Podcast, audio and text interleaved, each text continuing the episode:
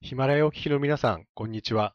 ザ・リーディング・エッジ・ジャパン、月曜日担当、名古屋の西浦です。どうぞよろしくお願いいたします。えー、今日は、えー、私が今までお付き合いがしたことがある中国人の経営者の方を通して、私が感じた中国の方々の気質についてちょっとお話ししたいと思っています。えー、その方、もう今は中国に帰ってしまってるんですけども、え今から8年ほど前ですかね。8年ほど前からこう5年間ぐらいお付き合いをした方でした。当時はまだ30代だったんですけども、その方は日本語はこう全く問題なく話せる方で、私たち、私とのコミュニケーションは基本的に日本語で全部やってました。で、その方、こう、結構チャレンジングな中国の、中国の経営者っていう感じの方で、えー、初めてお会いした時は、その方はアパレル業をやってたんですね。えっ、ー、と、上海の方で、その上海近郊に親族の方が医療の工場を持ってたらしくて、まあ、日本でその医療の、えー、企画をされて、それをえー、上海近郊のところの工場で、まあ、OEM な形で作って、で、それを日本に輸入してきて日本で売るみたいなことをやってたんですけども、その方が、まあ、例えばある時には、その、漁業に進出しますよって言って、えー、日本だとこう、目もくれないような捨てられてしまうようなクラゲが、まあ、中国では高価に買い取られたりするので、それを中国に輸出しますよとか、あとは、えー、東京の方で、まあ、不動産賃貸をやりますよとか、あとはそうですね、えっ、ー、と、日本、名古屋の方に、えー、中国のクルーズ船がまだまだ全然来てなかった時に、それを呼び寄せることをやりたいですよ、みたいなことで、本当にいろんなことにチャレンジされてた方でした。で、その方との、まあ、いろんなお話をしてた時に、まあ、心に残った話があるんですけども、えー、その方曰く、いや、日本って本当にこの仕事が、ビジネスがしやすいですよね、とおっしゃってたんです。日本人っていうのは、この、会って初めてのような方でも、まあ、ビジネスとしては、本当に信頼して、えー、仕事ができるっていうのがすごくいいなと思ったんだけども、中国ではなかなかそういうわけにはいかないところがあるんですよ。っていうふうなことをおっしゃってたんですね。もう中国ではもう家族が大事。これがもうまず一番大前提。で、で、その次に、こう、信頼できる人たちとの、こう、縁を強く意識して、その、信頼できる人たちといろいろやっていきたいっていうふうに考えるとおっしゃってたんですね。ただ、その信頼できる人の輪に入っていくのは結構難しくて、難しいんだけど、でも一回入ると、こう、とことん信頼して、こう、何でも一緒にやろうよっていうふうになってくる。そういう人たちとどんどん付き合って、そこからまた徐々に人の輪が繋がっていくみたいなことをおっしゃってたんですね。その話聞いたときに、ああ、そうなんだっていうふうに、まあ、思ってたんですけども、最初私がその方と、お付き合い始めたのは、当時その方を見てらっしゃった税理士の先生があんまり良くないよっていうふうなことで、まあ、その方の人の紹介でこうつなげていただいて、まあ、税理士の顧問として始めていってたんですけども、まあ、最初は普通に、まあ、淡々と、えー、税理士業務を進めていったってとこだったんですけども、まあ、次第にお付き合いしていく中で、まあ、日本のことがよくわからないんで、いろいろ教えてくださいよっていうふうなことで、えー、ビジネスのことだったりとか、あとはプライベートのことも、いろんなことを、あの、業務上、業務外、構わずいろいろ聞いてきてくれたりしてました。で、そんなことに、こう、一つ一つ答えてるうちに、まあ、2年から3年ぐらいですかね、経った頃に、西浦さん、本当にあなたいいですよって言って、他の、もし西浦さんがよかったら、他の中国人の経営者紹介するんで、どんどんその気になったら言ってくださいねって言ってくれたりとか、あとは、そのさっき言った、えっ、ー、と、クルーズ船のビジネスですね。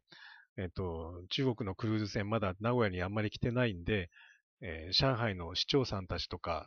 知り合いがいて、そのつてもあるので、その関係で上海の人たちをどんどん中国に呼んできたい、そんな事業をしたいんで、西浦さんも一緒にやりましょうよって言ってくれ、言ってくれたりとかしてたんですよね。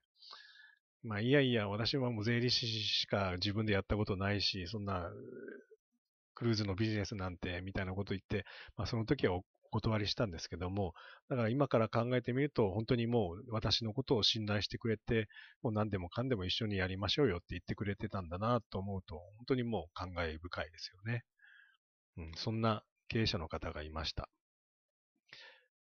で、私たちがこの今やってるリーの、えー、国際展示会のジャパンパビリオンプロジェクトなんですけども、これっていうのは何も私たちがこう、ザ・リーディング・エッジ・ジャパンとして単独でやってるわけではないんですよね。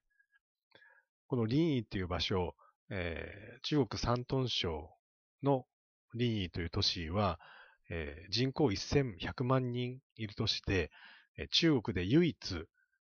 中央指導部から物流の都っていう障害を与え、称号を与えられた、一大国際物流ハブなんですね。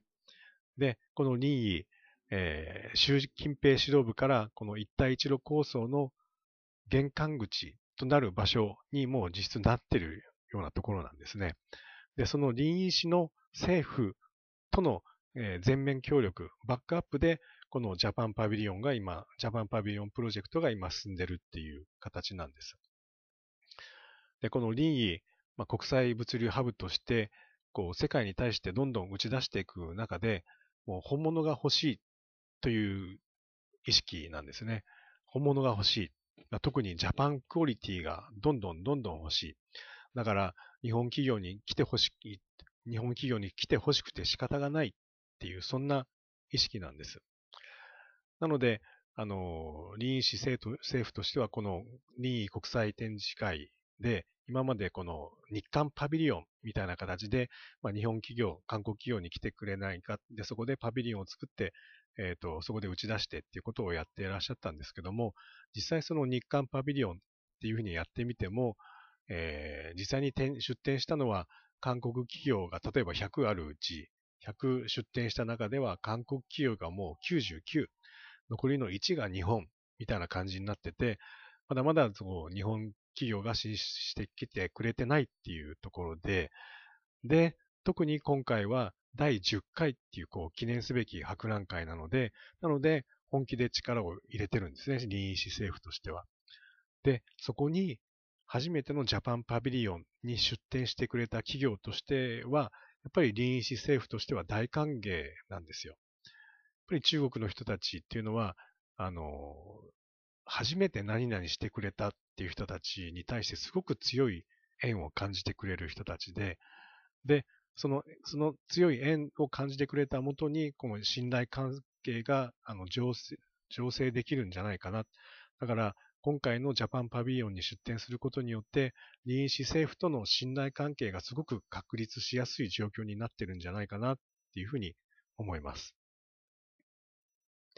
で、中国っていう国、あんなに広い国なんで、本当にその地方地方、場所場所によって、人々の気質は様々なんですよね。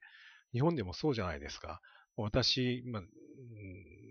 九州出身ですけど、九州九州の気質と、関西人の気質と、関東人の気質と、東海、北陸、